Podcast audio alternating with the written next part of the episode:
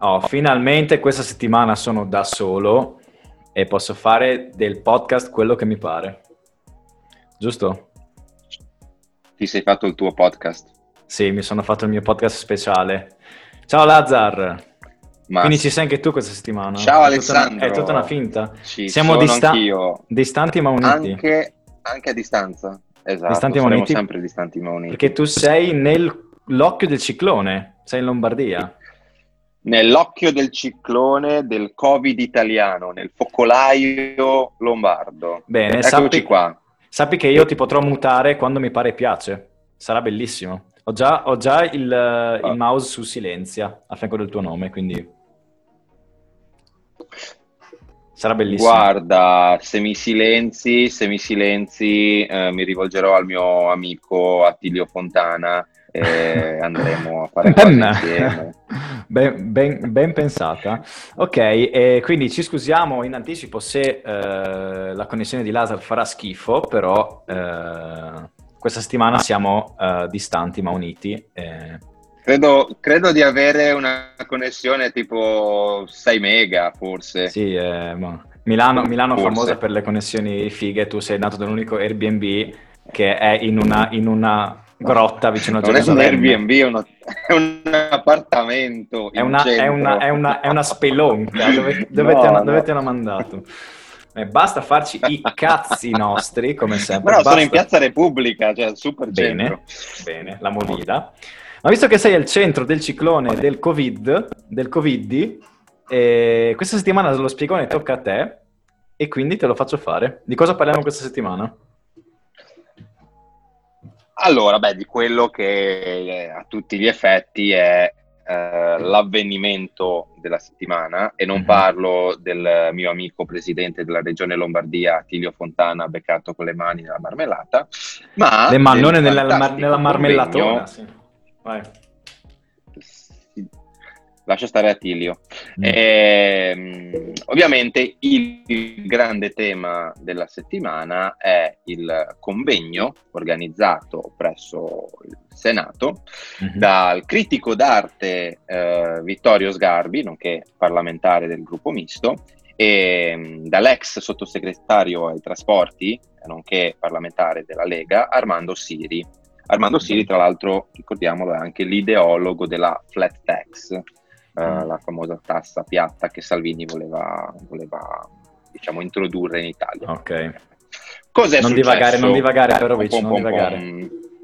No, non divago e sarò molto focus sul tema. Bravo. È successo che Sgarbi e Siri hanno organizzato questo convegno in cui praticamente hanno voluto invitare una serie di esperti sia del mondo politico, sia del mondo medico, sia del mondo poi giuridico, anche dato che c'erano anche diversi giuristi, sì, ecco, in cui diciamo che... hanno voluto parlare di come... Vai, cosa volevi dire? No, che era partito tutto dal concetto delle libertà personali in un momento di lockdown, quindi era partito diciamo su una base costituzionalista. Esattamente. Quindi...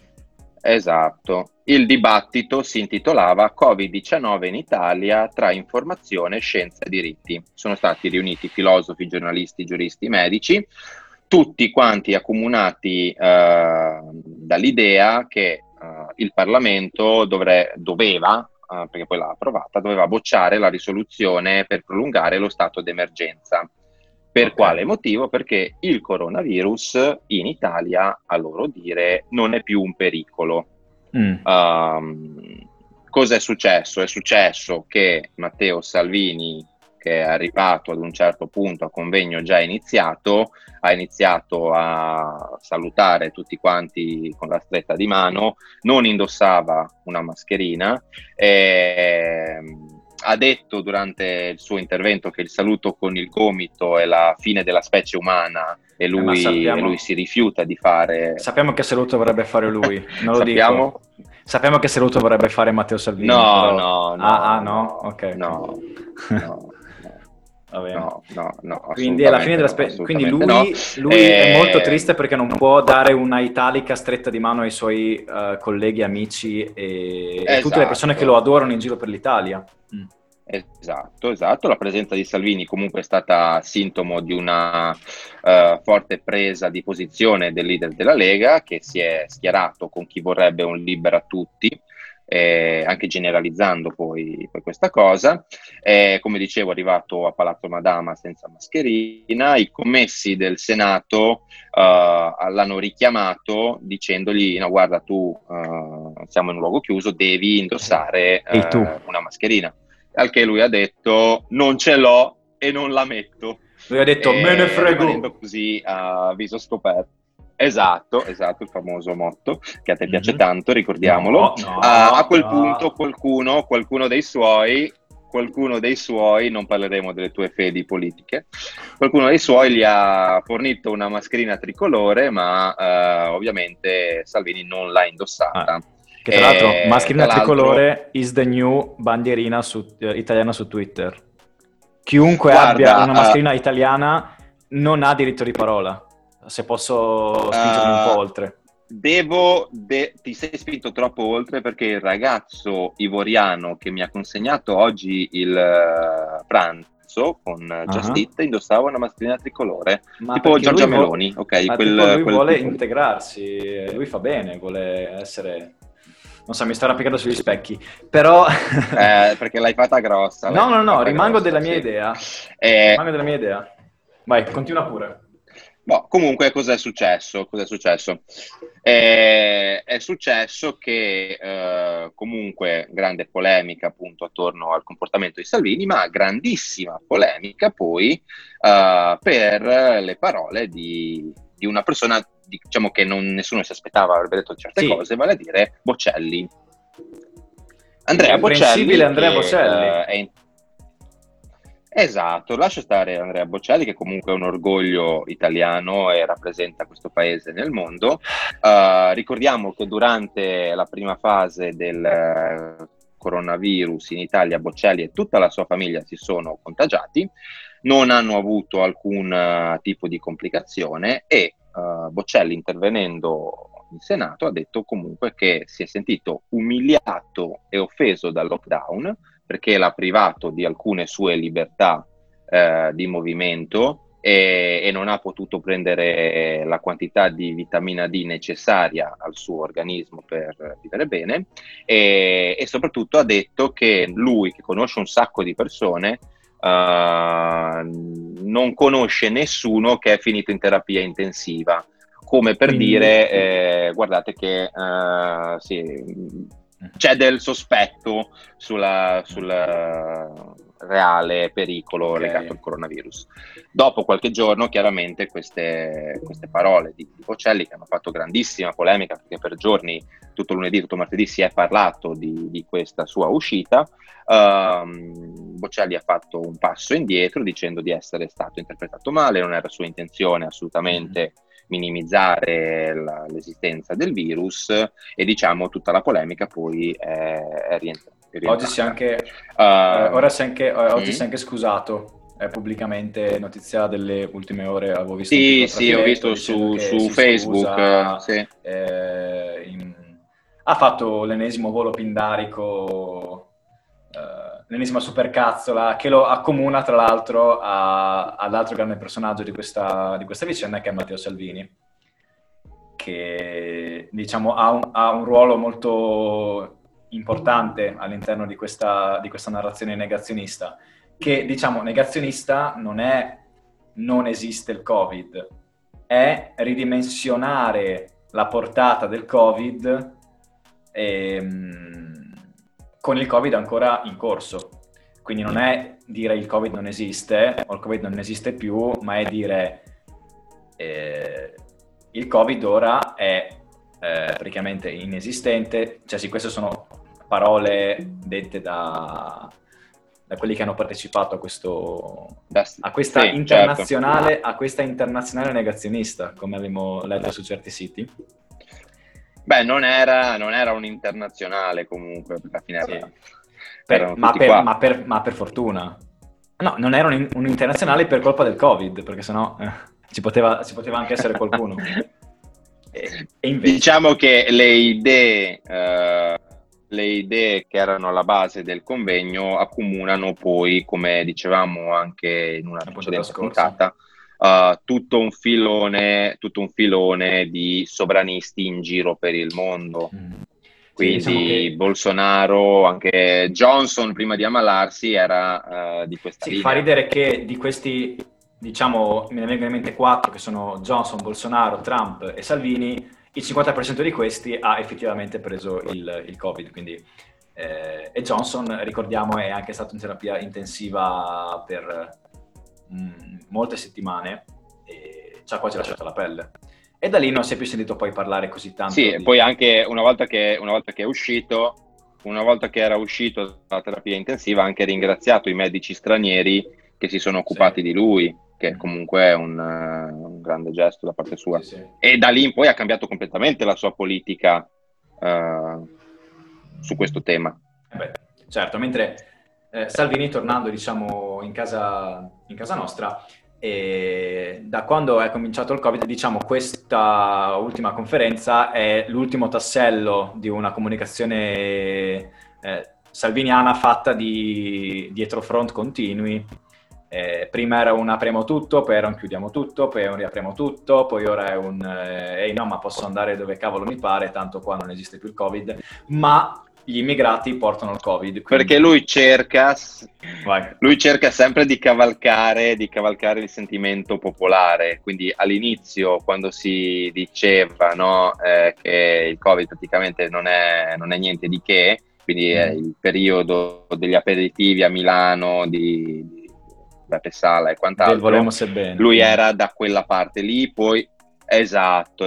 Poi ha iniziato a parlare di pericolo, ed era, mi ricordo, tra i primi durante i giorni che hanno preceduto poi il lockdown italiano a spingere per una chiusura, poi dopo era tra i primi a parlare di riapertura. Esatto. Cioè ha sempre cercato di capire come va il trend, come va l'umore della popolazione, e ha detto 100.000 cose differenti, anche perché nell'ultimo anno la Lega ha perso il 13% dei consensi, che è una caduta, se non è caduta libera poco ci manca, contando dove eravamo l'anno scorso. Quindi questo arrampicamento sugli specchi del buon Salvini è forte sintomo del fatto che è stato messo all'angolo politicamente. Di un momento di difficoltà, sì, sicuramente. Okay. Quindi, diciamo... C'è da dire che poi anche i voti della Lega sono finiti... principalmente poi nel bacino di Fratelli d'Italia, l'altra grande queen dei negazionisti, che ricordiamo sia Salvini che la Meloni avevano fatto partire, diciamo, il liberi tutti in quel famoso 2 giugno, quando hanno srotolato quel gigantesco e bellissimo tricolore a Roma, e in cui tutti se ne sono sbattuti liberamente il bail-in, come dicono a Genova, e hanno un po' fatto quello che gli pareva. Quindi, diciamo, il sovranismo imperante rinnega la mascherina e continua per la sua strada, nonostante Donald Trump abbia dovuto cominciare ad usarla, perché in America è letteralmente un morto al minuto, e quindi sì, diciamo, con medie di contagiati, esatto, assolutamente. Quantomeno in pubblico Trump si fa vedere con la mascherina in pubblico, adesso non si fa vedere con la mascherina quando è alla Casa Bianca, anche se sta incontrando altre persone, che è una cosa comunque particolare. Diciamo che Trump è un po' particolare di per sé, quindi non stiamo a... Lascia stare Donald Trump. Intanto parleremo di Donald Trump. Ok, oh, vabbè. Stiamo divagando. Pensa che bella sarà ma divaghiamo sempre, perché ci piace divagare ed è giusto così. I nostri ascoltatori, quasi tutti i nostri ascoltatori apprezzano questa cosa. Stacce, vuol dire solo, pensa che bella sarà la puntata delle elezioni americane di Hybris. Sarà bellissimo, secondo me. Faremo, possiamo dire, faremo una diretta... Ah no, scherzo, non è vero. Però, tra l'altro, notizia di oggi è che Trump vorrebbe... Maratona Hybris. Maratona Hybris. Opinioni mediocri e... altrettanti ospiti mediocri. No, e Donald Trump, notizia di oggi, divaghiamo, tanto lo spiegherò, non l'abbiamo fatto, ora possiamo buttarla in schifezza. E, si paventa una posticipazione... Non so, volevi dirlo tu. Sì, una posticipazione delle elezioni. Delle elezioni, sì. Mm-hmm. Sì, che non si può fare, cioè non funziona così. Non è che lui lo scrive su Twitter. Trump può fare tutto, lascia stare. Trump può farlo. Lui c'è i superpoteri tornando devo ogni volta riportarti sul binario giusto comunque. Una cosa interessante comunque è che al convegno dei cosiddetti negazionisti c'erano anche alcuni medici capitanati comunque per fama da quello che è il direttore dell'unità di terapia intensiva del San Raffaele di Milano, nonché medico del cavaliere Silvio Berlusconi, Alberto Zangrillo, nonché che prossimo candidato sindaco di Milano. Si paventa? Si paventa questa cosa che si potrebbe, andare a scontrare con Beppe Sala per le prossime elezioni. Vedremo, non è ancora nulla di ufficiale. Zangrillo ha detto, come ho detto tempo fa, vado a ripeterlo dal 31 maggio, il virus è clinicamente inesistente.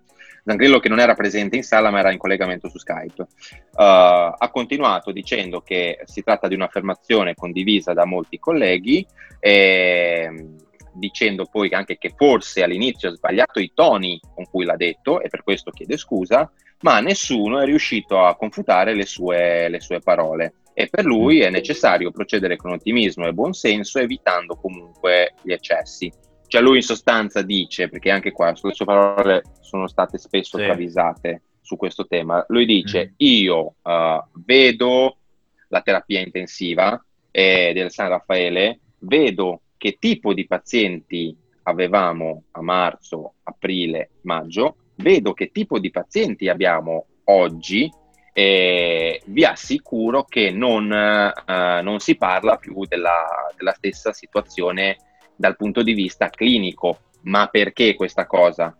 Non tanto perché il virus è andato poi a mutare in base al caldo, anche perché sennò non si spiegherebbero i casi che ci sono ad esempio in Spagna o in Portogallo, che hanno esattamente lo stesso clima dell'Italia, ma perché in Italia, per una volta bisogna dirlo, anche perché i complimenti all'Italia sono stati fatti sia da Fauci, che è il responsabile, il consulente di Trump, sia da, come si dice, dal Wall Street Journal, su come l'italiano medio, in questo caso tanto bistrattato italiano medio, sta rispettando tutte le varie precauzioni. Indossiamo la mascherina in luoghi chiusi, manteniamo un distanziamento sociale per quanto possibile, ci laviamo le mani, usiamo il gel, cioè c'è, bisogna dirlo, c'è un rispetto delle regole da parte degli italiani. Sì, e possiamo anche dire che comunque qui abbiamo avuto un vero lockdown, cioè secondo me siamo uno dei pochissimi paesi in Europa in cui c'è stato un lockdown duro e puro, durato un bel po' di tempo. Siamo stati i primi a fare determinate mosse per combattere la pandemia, quindi sicuramente gli elogi che arrivano in campo internazionale sono molto importanti e possono anche spiegare, e assolutamente spiegano, il perché dei pochi casi attuali e di come ora, nonostante tutto, siamo in una situazione, non dico buona, ma che non sta peggiorando, e quindi si aprono le porte agli sciacalli, come abbiamo visto. Quindi è brutto, ma ci possiamo di nuovo permettere gli sciacalli. Questo è quello che volevo portare io. Quindi siamo più o meno in una safe zone per ora, e quindi gli avvoltoi tornano a mangiare i corpi. Quindi... quello è il concetto, no? Con tanti, troppi morti, 35.000 morti, si ritorna a parlare su 35.000 morti per 4 voti in più. Una cosa... Sì, parliamo... Vai, finisci. No, ho finito, vai. No, parliamo comunque che da quando c'è stata la riapertura in Italia ci sono stati più di 13.000 contagiati, cioè comunque non parliamo di numeri bassi, è un migliaio di vittime. Sì, diciamo. Ma che... c'è stata un'altra voce che si è alzata dopo l'evento dei cosiddetti negazionisti, vale a dire il sindaco leghista di Codogno, Francesco Passerini, che è una figura che è diventata, diciamo, famosa perché Codogno, comunque la città lodigiana, è stato il primo focolaio italiano, e ha detto, ha usato parole forti contro anche il suo stesso leader, Matteo Salvini, dicendo: i negazionisti vengano a visitare il nostro cimitero, mi fanno venire l'ulcera, non è stata un'invenzione mediatica, perché noi abbiamo avuto molte vittime. Esatto, abbiamo avuto molte più vittime rispetto a tutte le medie annuali dagli anni 80 ad oggi. E da lì apriti il cielo, perché chiaramente una figura politicamente poco rilevante come può essere il sindaco di Codogno, però comunque è diventato un personaggio seguito in questi mesi per via della situazione della sua città, è andato contro il suo leader. È andato contro il supremo leader. Che non ha risposto. Che cosa deve dire?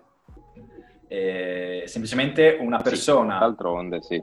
Una persona del suo partito che però è inserita nel mondo reale, una cosa che Salvini probabilmente non vede da un bel po' di tempo... obnubilato da impegni sui social, e le persone che vivono la quotidianità lo smentiscono e soprattutto non si arrogano il diritto di sparlare o parlare a vanvera. Quindi un plauso al sindaco di Codogno, che ha avuto la faccia tosta di perlomeno dire, alzare la manina e dire: ehi, ma guarda che non è tutt'oro, guarda che sì. Sì, in questo caso sì. E c'è, mentre ti vedo litigare con una mosca, c'è una cosa Maurizio che a mosca, me fa impazzire, che pace l'anima sua, assolutamente, e al suo pendolino. C'è una cosa che a me fa impazzire, che negli ultimi mesi i medici, i scienziati sono diventati delle pop star, perché alle parole di Zangrillo, Bassetti, Giulio Tarro, che era presente poi anche durante l'evento, si controbatte poi Massimo Galli, che ha detto in sostanza che quel convegno ha lanciato un messaggio inadeguato, c'è un evidente pericolo nei confronti della popolazione, perché il messaggio che sta passando è completamente antiscientifico ed è sbagliato. Ricordiamo che Massimo Galli comunque è il professore di malattie infettive all'Università di Milano, e da inizio di questa pandemia, diciamo, è sempre in prima linea, poi è anche una presenza costante sui schermi televisivi. Ok, diciamo che questa io la vedo come è una malattia che sta dilagando nella società scientifica, che è la burionite. La burionite ha preso possesso dei corpi scientifici, e ovviamente la burionite prende il nome dal famosissimo ormai Burioni, letteralmente il Michael Jackson della scienza italiana, non perché è nero, ma perché balla benissimo, e diciamo che ha fatto scuola ormai. Il fatto di... Dici che tutti quanti vogliono essere personaggi. Tutti quanti vogliono essere Burioni. Quindi diciamo la cosa brutta è che il dibattito scientifico si è spostato dalle sedi appropriate a un tavolino in cui si siede Fabio Fazio e Luciano Tizzetto. Ecco, non mi pare che sia... Che... Percepisco della polemica, Alessandro. No, Fazio, grandissimo professionista. Diciamo che Burioni ha creato un nuovo modo di... ha magari sfruttato meglio un nuovo modo di parlare di scienza e di cavalcare l'opinione pubblica per poi farci un libro 2 giorni dopo e vendere qualche milioncino di copie. Questo è quello che vedo io. Quindi la Burionite si è impossessata, ma indipendentemente dal fatto che Galli, Zangrillo abbiano ragione, torto, eccetera, il dibattito scientifico non va portato avanti davanti a uno Sgarbi o davanti a un Salvini. Ci sono i luoghi adatti per farlo. Allora, posso essere d'accordo con te per alcune cose, non posso essere d'accordo con te su tutto. Di fatto questa è la prima volta che siamo stati, diciamo, vittime, noi in primis, siamo stati coinvolti in una pandemia, avevamo bisogno delle spiegazioni degli scienziati, spiegazioni che arrivavano ogni sera, solo che poi ogni TV voleva intervistare un medico differente e si è creata un'enorme confusione, perché l'approccio scientifico di base si basa sulla sperimentazione e per una malattia che non si conosce ancora ogni medico racconta il suo percepito e si basa su quello che vede, non vedendo uno stesso scenario, queste persone hanno idee differenti. Però noi che siamo a casa, che di questa malattia non sappiamo niente, non abbiamo le competenze, ci siamo ritrovati in un overload informativo esagerato. È il discorso che facevamo l'altra volta: troppe informazioni fanno male perché creano poi disinformazione, e quindi la famosa casalinga di Voghera. Salve casalinga, ciao. Non ha i mezzi, un carissimo saluto, non ha i mezzi per capire di cosa stiamo parlando e quindi va in difficoltà. Io ammetto di aver cambiato 6 volte idea su quello che stava succedendo, ma tuttora ho le idee confuse. Ma per fortuna non sei un senatore della Repubblica, almeno quello. Non ancora. Però... Non ancora, infatti vorrei ricordarti, non ancora, perché sì. Le mie ambizioni arrivano. Hybris è solo una grande piattaforma di lancio per il nostro nuovo partito politico, di cui non faremo il nome, però no, scherzo. Sono molto fiero di noi, cambiando argomento e avviandoci verso la fine, sono molto fiero di noi perché non abbiamo fatto nessuna battuta su Bocelli. Sono molto fiero di noi. Ma ecco, una cosa che mi ha dato fastidio è che per criticare l'opinione di Bocelli su internet quelli del tuo schieramento politico principalmente hanno fatto girare meme sulla cecità di Bocelli, che è una cosa per me gravissima. Quindi massima solidarietà da parte mia. I meme su Bocelli sono ormai parte fondante delle chat di WhatsApp di mezzo mondo, quindi... Non vedo come si possa peggiorare la situazione. No, quindi sono fiero di noi su Bocelli, ma ti voglio portare un ultimo punto su cui magari possiamo fare una piccola riflessione sul concetto che poi si lega molto a come le persone percepiscono la pandemia, su come se ne è parlato, su come se ne parlerà probabilmente. È il concetto di classismo dell'epidemia, ovvero... in base alla classe sociale in cui sono, vedo, percepisco, è ovviamente normale, ma vedo e percepisco l'epidemia in maniera totalmente differente. Quindi un Bocelli che esce di casa, percepisce attorno a lui... Pessimo. Percepisce attorno a lui... è stato veramente un lapsus...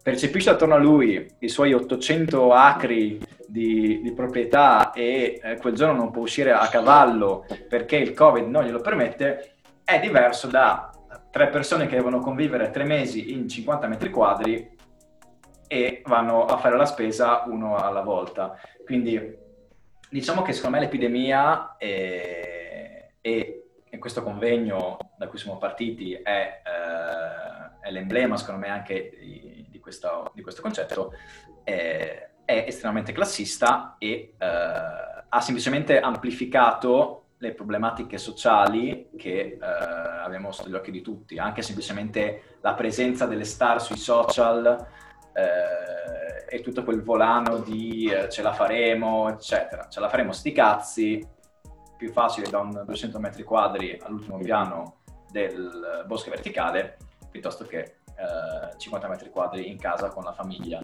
Quindi anche lì le persone... Sì, su questo nulla da dire, assolutamente. Ma perché ognuno si basa sulla propria situazione. Sì, però ovviamente. Poi le persone che hanno la platea per dire certe cose, la maggior parte delle volte le dicono sbagliate o le dicono con un bias di cui si accorgono solo dopo, come Bocelli se ne è accorto 2 giorni dopo, che probabilmente quello che aveva detto magari poteva anche essere, non dico condivisibile, ma comprensibile. Però detto da lui ha tutta un'altra risonanza. È questo che noi non comprendiamo, la cassa di risonanza che hanno certe parole e certi discorsi. O probabilmente alcuni, come Salvini, lo capiscono fin troppo bene. Sì, e cercano di sfruttarlo a proprio vantaggio, ovviamente. Ci mancherebbe altro, fa parte della sua strategia. Certo. Siamo stati molto d'accordo in questa puntata, devo dire la verità. Guarda, ma perché alla fine di fronte a cose così polarizzanti è difficile essere in disaccordo su delle affermazioni così stupide. Quindi... Se vuoi possiamo trovare il prossimo argomento, qualcosa qui scannarci, però... No, ti dico solo che io il personaggio di Vittorio Sgarbi lo apprezzo un sacco, lo seguo sempre su Facebook e guardo tutti i suoi video. Ecco qua. Un uomo che ha fondato la sua carriera sul nulla, ma va bene. Beato lui, no? Lascia stare Sgarbi. Beato lui. Non tutti siamo studiati come te, Alessandro. È vero. Bene, ci arriviamo verso la fine e direi che abbiamo detto tutto su questa bellissima convention. Mi raccomando, continua a mettere la mascherina, Lazar, perché sei a Milano. E sì. No, qui devo dire la verità, anche se comunque abbiamo degli ascoltatori milanesi dalle statistiche, e tantissime persone portano la mascherina anche fuori. Bene, perché non è scontato. Perché diciamo che mi è tornato in mente, era un punto che volevo portare avanti, era che oramai la mascherina per i negazionisti, che poi possiamo evidenziarli come nazionalisti, mettiamola così, la mascherina è diventata praticamente l'hijab, quindi l'estrema ratio della privazione delle libertà. In America ormai... Ma un po' è vero però, un po' è vero. No, attenzione, siamo Vasco, è un pochino, allora indubbiamente. C'è questo video di questi due tizi che vanno a fare la spesa in Texas e ci vanno per protestare contro l'obbligo di mascherina, ci vanno con 2 bandiere del partito nazista come mascherina. Lo linko nei... In America sono folli e la loro libertà è... intoccabile, ma che libertà ti privo? Di che libertà ti privo se ti faccio mettere la mascherina? Guarda, al di là di questo discorso, io considero l'americano medio, e dopo lo possiamo chiudere, veramente stupido. Più stupido di Salvini? Molto più stupido. Salvini in America sarebbe un genio. Sarebbe Harvard, assolutamente. Più o meno quel livello lì. Con questa ulteriore notizia bomba, anche questa settimana, possiamo dire conclusa la nostra puntata a distanza. Spero sia l'ultima, ma non sarà l'ultima. Sì, perché più che altro sembri totalmente ritardato, ci sono quei 5 secondi che cerchi di capire cosa sto dicendo e dovrò tagliare un po' tutti. Va bene. Confido in te. Sì, sarà un bello smazzo. Ok, grazie per averci ascoltato. Ci trovate sul Facebook del computer, del www, sotto Hybris Podcast, scritto Hybris. Tra l'altro nell'ultima puntata avevamo detto non faremo Facebook, invece, che è per vecchi, e invece un'ora dopo l'abbiamo fatto. Facciamo Facebook per i vecchi. Hybris Podcast anche su Instagram, scritto HYBRIS. E... ciao, stay safe, Chissini. E indossa la mascherina. Indossa la mascherina. Ci vediamo quando torni e a settimana prossima. Ciao. Ciao.